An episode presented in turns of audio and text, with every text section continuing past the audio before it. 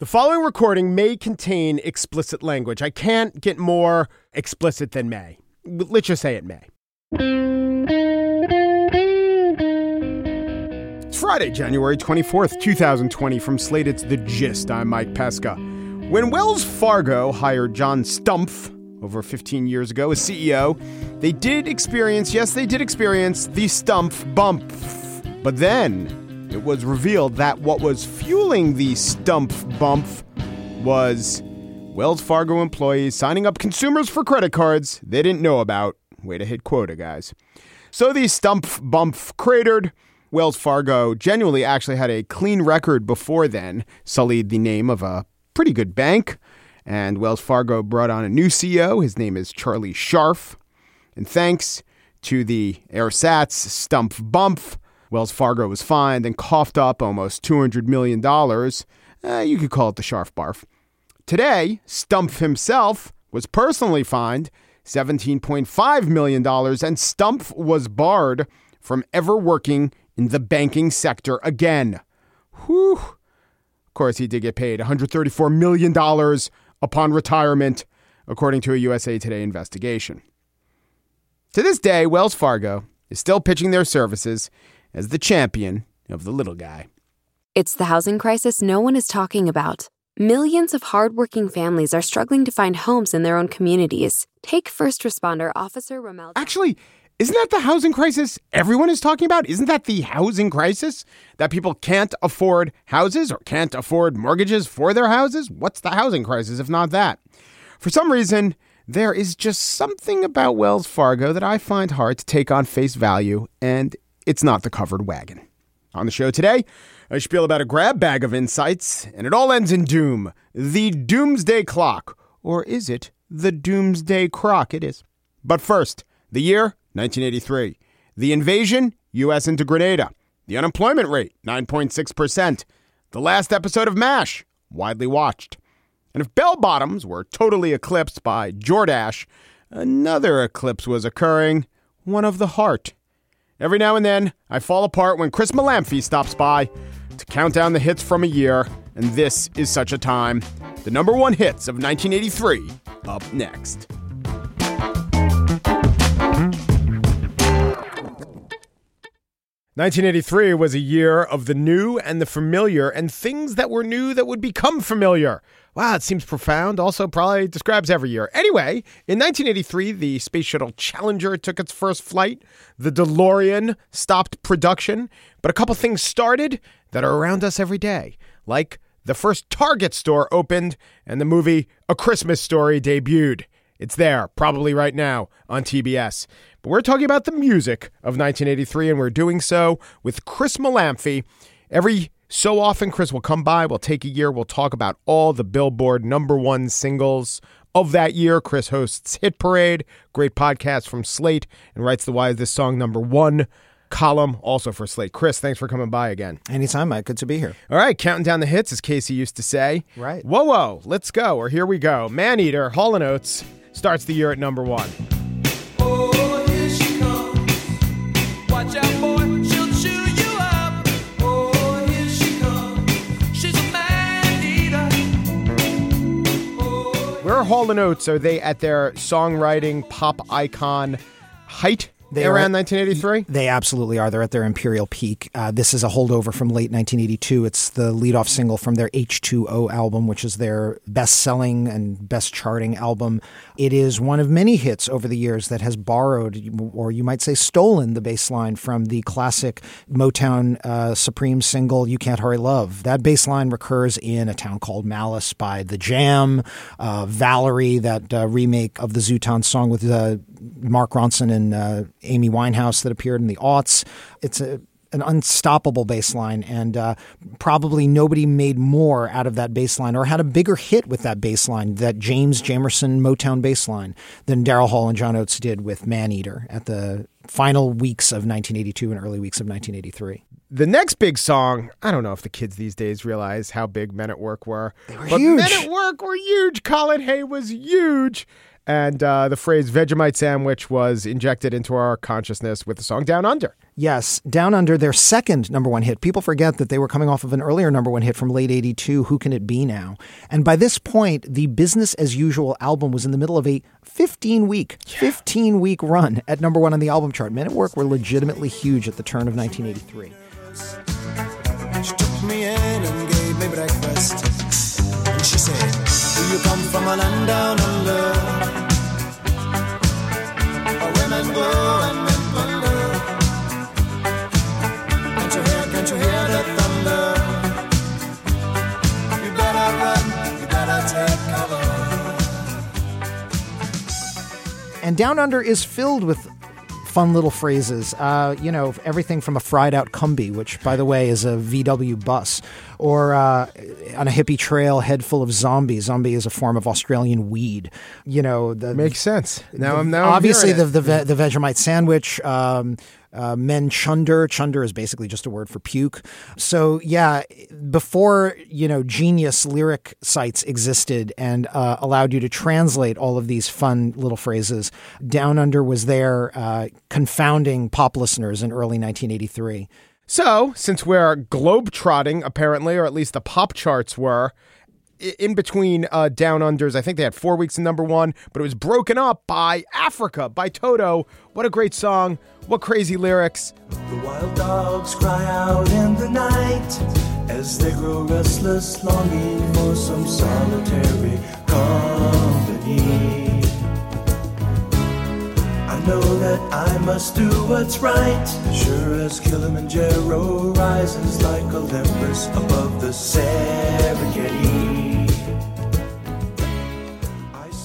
Wow, tell me how. Tell me who Toto was, and how this, why this song was number one. This song was only number one for 1 week. However, it arguably is the song that casts the longest shadow 36 years later. It is from Toto's Grammy-winning album of the year, Toto IV. It is Toto's only number one hit. It was not the first single released from Toto IV. That would be Rosanna, which was a number two hit in the summer of 1982. And to this day, when the members of Toto, who still tour, by the way, are interviewed, they often say that if you had told them that the song that would have the longest legacy of theirs would be this strange song that their keyboardist David Paich brought to them, that had these bizarre lyrics about, you know, Mount Olympus and the Serengeti, they would have said you were crazy. And yet it is kind of the ultimate Generation Z 80s song. It is the song that my stepchildren can recite every word of and sing along with.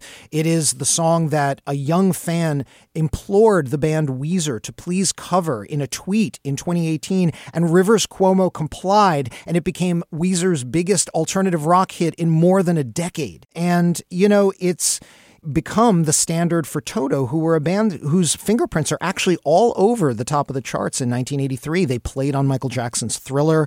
They were kind of Quincy Jones's go-to backing band, even when they weren't credited.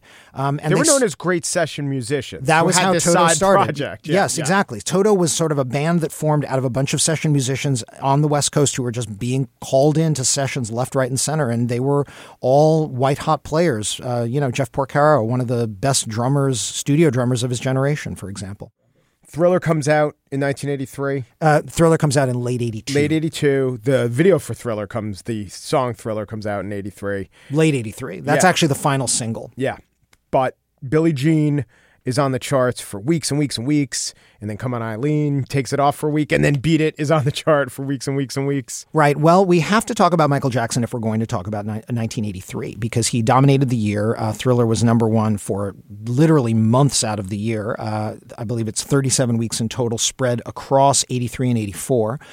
Billie Jean, which spends 7 weeks at number one, is not actually the first single from Thriller. I don't know if you remember, Mike, what the first single from Thriller was. The Girl Is Mine? The Girl Is Mine, the duet with Paul McCartney, because Michael Jackson, in the worst way, wanted to cross over with white and black audiences. And even though I think everybody agrees The Girl Is Mine is not only the weakest single, but the weakest track, period, on Thriller, he leads off the entire campaign for Thriller in the fall of 82 with The Girl Is Mine. And then he releases Billie Jean, which is just an inevitable hit. It borrows its bass line from the classic Hall & Oates hit. Speaking of Hall & Oates again, I Can't Go For That, No Can Do. Michael Jackson privately admitted to Daryl Hall, yeah, I kind of stole your bass line. But my God. Isn't that worth like $30 million to $80 million, that admission? Yeah, probably, probably. But, you know, what Michael does with it is make an utterly immortal single that is basically about paternity disputes that Michael had been the subject of throughout he and his brother's career. Well, we skipped over it, but I don't want to. Those overalled Irishmen of Dexy's Midnight Runners and Come On Eileen.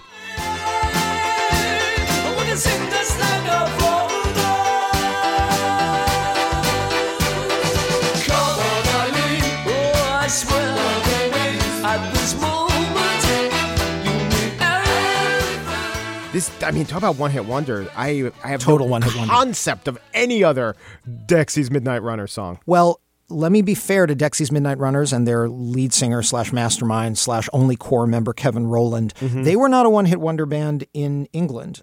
In America, Dexy's Midnight Runners were absolutely a one-hit wonder. If you are a strict definitionalist on the term one-hit wonder, they did make the lower rungs of the Hot 100 one more time with a follow-up single, but it peaked in the 80s. It barely counts. They never saw the inside of the top 40 again. And yet, kind of like Africa by Toto, Come On Eileen is probably playing on an oldies radio station right now. It is kind of an enduring hit. Flashdance was a huge movie in 83, and the title track by Irene Cara went to number one. It won an Oscar for Giorgio Moroder, who produced and co-wrote the song with Irene Cara, and Keith Forsey, who, by the way, is kind of a quiet journeyman in the 80s. If that name doesn't ring any bells, he wrote everything from The Heat Is On, from the Beverly Hills Cop soundtrack for Glenn Frey, to Don't You Forget About Me, which was a number one hit in 85 for Simple Minds. So Keith Forsey was this kind of Zelig figure who co-wrote a lot of big, big hits. But, you know, it has been said for decades that Flashdance, What a Feeling, given Giorgio Moroder's history with Donna Summer, could easily have been a Donna Summer hit, but let's give Irene Cara her props. She was frankly a bigger artist in 1983 for a very brief moment. And famously, they never say the word Flashdance in the song Flashdance ... What a Feeling, but they had to get the title of the movie into the title of the song. The Eurythmics made number one with Sweet Dreams Are Made of This. We've got Cello in a Field. We've got A Cow Eye. We've got Annie Lennox. We've got Dave Stewart. Mm-hmm. Yep. Great song. Great song. Sweet dreams are made of these. Who am I to disagree? I travel the world and the seven seas. Everybody's looking for something. Some of them want to use you. Eurythmics were synthy and daring and very, I think, interesting, influential band. Two great musicians together. I mean, you've got Annie Lennox, who's just an amazing vocalist. You've got Dave Stewart, who goes on to produce any number of, you know, smash albums from the likes of everybody from Tom Petty to Mick Jagger. So they're two consummate musicians to begin with, but they were perceived as really quirky and left field and MTV-esque in 1983. Yeah. Annie was at the height of her androgyny at this point. You know, she's got this buzz cut that's, you know, dyed red, and she's got this very severe look and paired with this amazing soulful voice that she's got. This record has been sampled in hip hop records. It's been, you know, covered over the years. And it's, again, another record from 83 that is probably playing on an oldies station as I speak. Yeah, well, who am I to disagree? A song that remained at number one for weeks and weeks and weeks. I think it probably, well, let's check this. I think this song was at number one for longer than even Billie Jean was, Every Breath You Take by The Police. Well, and it's the number one record of 1983, which is remarkable in the year that Michael Jackson otherwise dominates. You have to realize that, you know, Sting was at the height of his powers as a rock star, as a songwriter. It's really quite a simple song, at least musically. I once heard a musicologist tell me that it's basically an inversion of old 50s songs like Teenager in Love. You can kind of play, you know, 50s lyrics to that very simple bass line that the song is based around. But the simplicity of Every Breath You Take is part of what makes it work. And, of course, that lyric, which... let's say it again. Sting has said this in multiple interviews. It is not a romantic lyric. It is a song about paranoia and surveillance. You know, every breath you take, I'll be watching you. I would argue that what makes the song great, the song would kind of be ambient if it weren't for the fact that it has that wonderful bridge in the middle, the since you've gone, I've been lost without a trace. Since you've gone, I've been lost without a trace.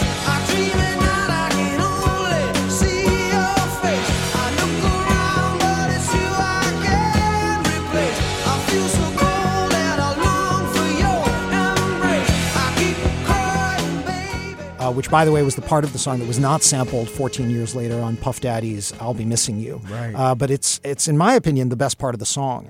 And also... By the way, that sample was just, I mean, I guess you we talked about this in the 97 show, but yeah, it was not... It was just not a rip-off. It was just a rip-off. It was, and then yelling Biggie, we miss you on top. Yeah, pretty much. Yeah. And it must also be said that Every Breath You Take had an iconic black and white music video. I believe it was directed by Kevin Godley and Lal Cream, who were both video directors and musicians themselves.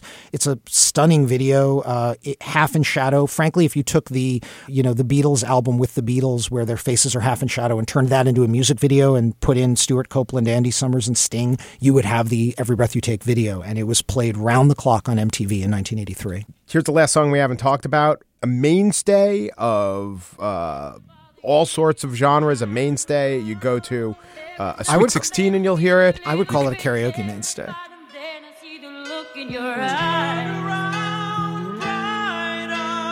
every now and then I fall apart. Every now and then I fall apart, and I need you now tonight, and I need you more than ever. And if you only hold me tight, we'll be holding on forever, and we'll only be making it right. Total Eclipse of the Heart by Bonnie Tyler. Very much the Jim Steinman, Bat Out of Hell feeling. It's almost as if Jim Steinman wrote those two great albums and then had some leftover material and Total Eclipse of the Heart. And then Celine Dion became his muse. So in between Meatloaf and Celine Dion, I guess Bonnie Tyler was Jim Steinman's muse. At least for this song. And this is probably the biggest hit Jim Steinman, famed for writing Bat Out of Hell for Meatloaf, the man of melodrama, the man who wrote Making Love Out of Nothing at All for Air Supply. That's right. If you've ever wondered why Making Love Out of Nothing at All and most of Meatloaf's hits and this Bonnie Tyler record all kind of sound the same. And it's all coming back to me now. It's all of a piece. If you've ever wondered why these records all sound the same, it's because they are written by and produced by the melodrama king himself, Jim Steinman, who never met a crescendo he didn't love. And so this is probably the biggest Jim Steinman hit. It spends a month at number one. Bonnie Tyler is a Welsh singer with this incredibly raspy voice. Some have called her the female Rod Stewart. This song just utterly reinvents her career. Right after this, she scores a top 10 hit with another Jim Steinman song called Holding Out for a Hero from the Footloose soundtrack. Right. And so this kind of epic melodrama kind of becomes her bag for a couple of years and makes her a hit maker. Now, Chris, do you think 1983 was a bona fide great year for pop singles, or was it that you and I were 12 when the idea of the number one singles very much impressed upon a person? All right, I'm going to say a simple yes to all of your questions. We were 12, so yes, we have very fond memories of this period. However, we're looking at several songs here that have very seriously endured on the radio. Like I said, how many times did I say this episode? You're probably going to hear that on the radio and, in your drugstore, in your oldies radio station, from Every Breath You Take to Africa by Toto, to Sweet Dreams Are Made of This, to Total Eclipse of the Heart, to Islands in the Stream, to even Down Under, which I still hear on oldies radio, to Man Eater by Hall and Oates. Right. These are totemic 80s pop records. And also, let's also think about where the music business was in 1983. The post-disco backlash that happens in 80, 81, 82, the music industry takes a bad hit coming out of that period. And those are fallow periods, both for hit making and for songs that endure. I mean, we can name records from 81 and 82 that are still on the radio, like, say, Jack and Diane by John Cougar. Mm-hmm. But there are way more iconic, centrist, I'll say it, monocultural hits from 1983. When critics talk about the monoculture, the moment when we had fewer television channels and fewer radio stations and Top 40 radio was sort of enjoyed by a wide swath of listeners, they're pretty much talking about 1983 and 1984. And there's a reason why a lot of these songs, even the goofy ones, even the Total Eclipse of the Hearts, even the Africas, are still on the radio to this day. Chris Molanphy is the host of the Hit Parade podcast on Slate. That is the publication for which he writes. Why is this song number one? Chris, thank you so much. Thank you, Mike.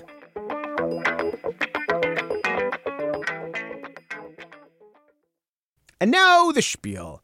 I have thoughts, So many, many thoughts, so many thoughts, so many thoughts. So rather than delight you with one argument unspooled over several minutes, a normal spiel, I shall give you a grab bag of my thoughts because I have, perhaps you've heard, so many thoughts. Thought one. Have you seen the numbers on impeachment, the public's opinion on impeachment and removal? This poll was conducted right before the impeachment trial and very likely acquittal of Donald Trump. This was the CNN poll, here announced with great brio by David Chaulian. Take a look. This is the big number on the main question. Should the Senate vote to convict and remove President Trump from office? A slim majority of Americans in this poll, Brianna, 51% say yes, 45% say no. What does that number 51% tell you? I think it's meant to convey, I think it's being used to communicate, removal is what most people want. And you can caveat that in a lot of ways, like you can caveat so many public opinion polls. But I want to highlight a way to consider this number that's been thrown around a lot that almost no one, as far as I could hear, is considering, which is this, 51% in favor of removal. So what you're actually saying is it's 16% short of the threshold for removal, since a 2/3 vote is necessary for removal. For actual removal, this poll is showing you're far, far short of the requirement.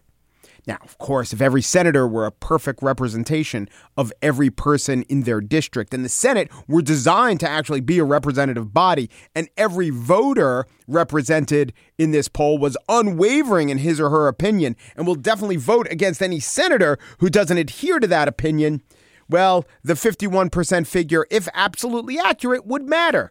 But they're not, it's not, they won't, and it doesn't. I like polls.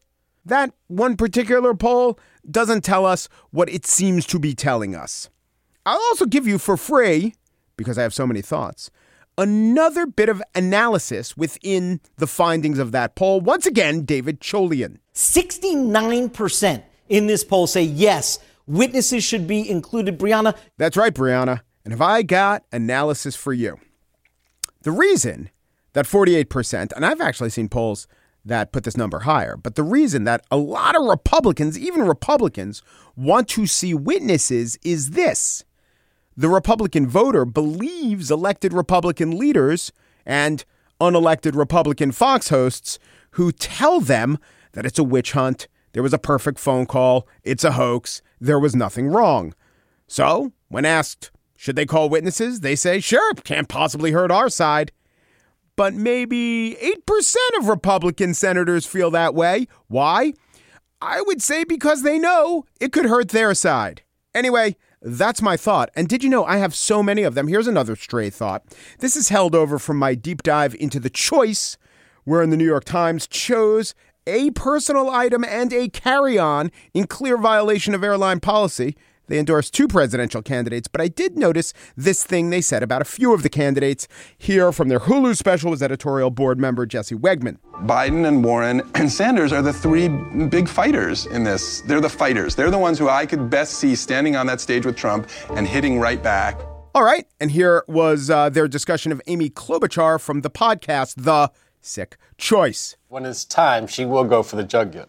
Yeah. I think that you can see. That's what surprised me is, I liked her more than I expected to and felt that more than I expected to. Right. I felt like I could see her on a debate stage with Trump, holding her own. And when I've watched her in the bigger debates, I did not feel that way. Among so many of my thoughts is this thought. The power of a Democrat in a presidential debate, vastly, vastly overrated. Data point one, Hillary won all the debates handily. Data point two, Trump's, 40 to 40% of voters do not see the debates. Like the rest of us see the debates, / they take his terrible performance in a debate more as a sign of his unvarnished truthfulness. 3, they're pretty much just looking to make memes about the moderators. All right, here's data point 3. It's today's New York Times headline. Trump may skip debates or seek new host if process isn't fair. I got to say, Jim Lehrer is turning over in his grave if he's buried yet. Why do people elevate the power of debates is the question. I have a few theories, so many thoughts, and a few theories. 1, wish fulfillment. 2, projection.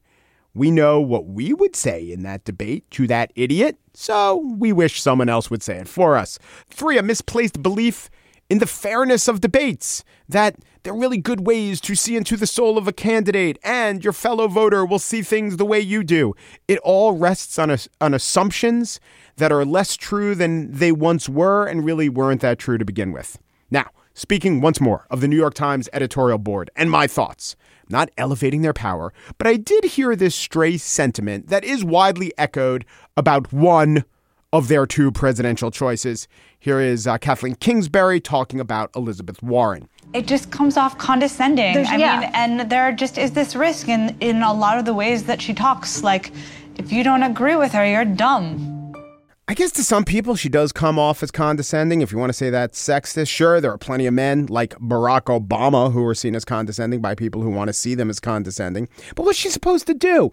She's supposed to drop her G's and talk about her brothers in Oklahoma and her mama? She does that.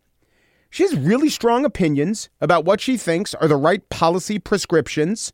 How much apologizing to us and hand-holding of us is she supposed to do about that?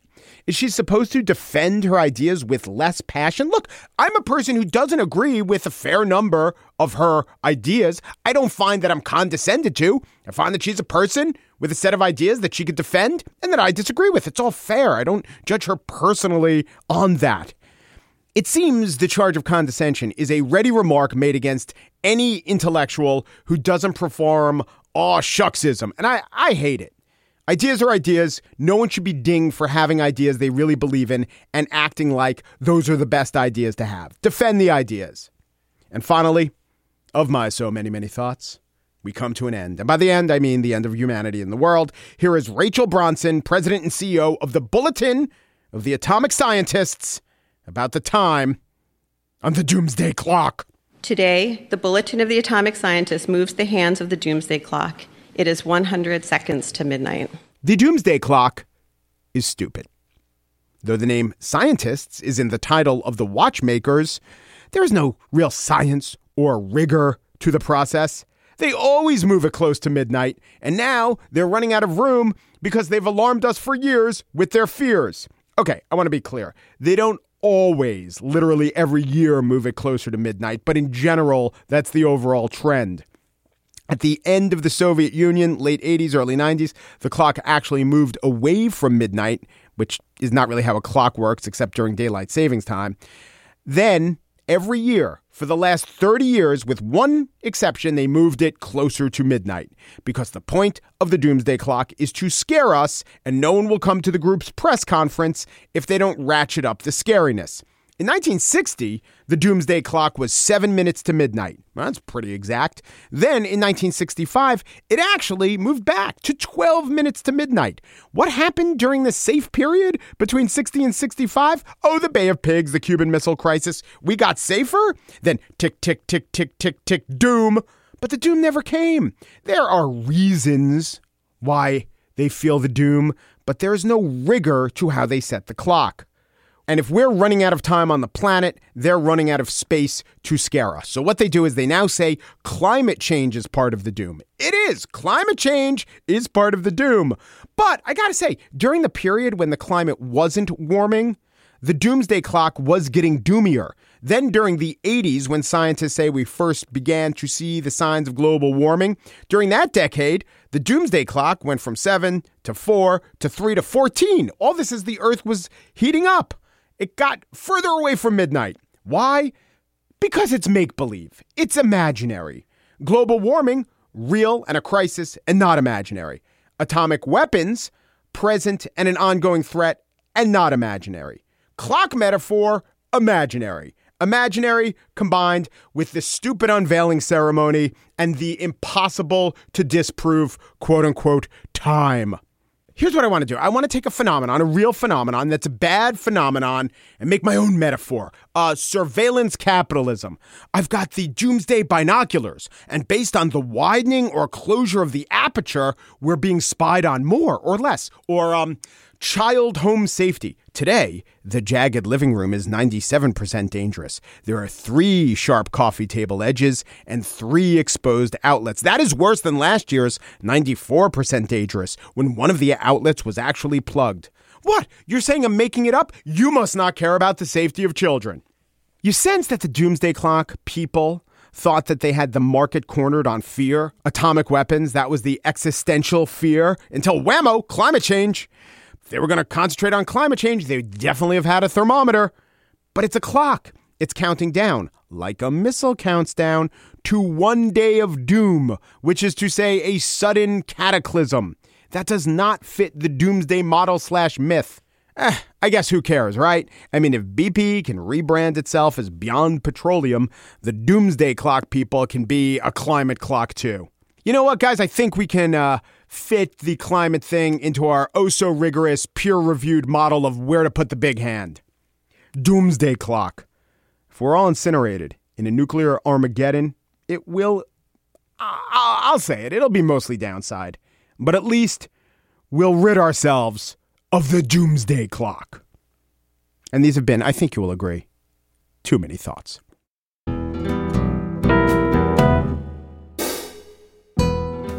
And that's it for today's show. The Gist's associate producer is Priscilla Alabi. She proposes a doomsday sundial, which shows how many SPFs we have left before the exposed legs and arms that is all flora and fauna on the earth burn. Daniel Schrader produces The Gist. He maintains the doomsday ceaselessly clapping monkey with cymbals to symbolize how long we have until the annoying monkey claps again with those damn cymbals. The Gist. Perhaps you've heard of our doomsday Newton's cradle, where the balls on one end of a 5-ball set swing, transferring kinetic energy to potential energy and then back to kinetic. Click, click, click, click. It demonstrates how close we are to tearing ourselves apart over left-wing and right-wing extremism, crime and over-incarceration, lawlessness and oppression. Or it's just the thing aunts give their nephews for graduation. Oomperu, deperu, duperu, and thanks for listening.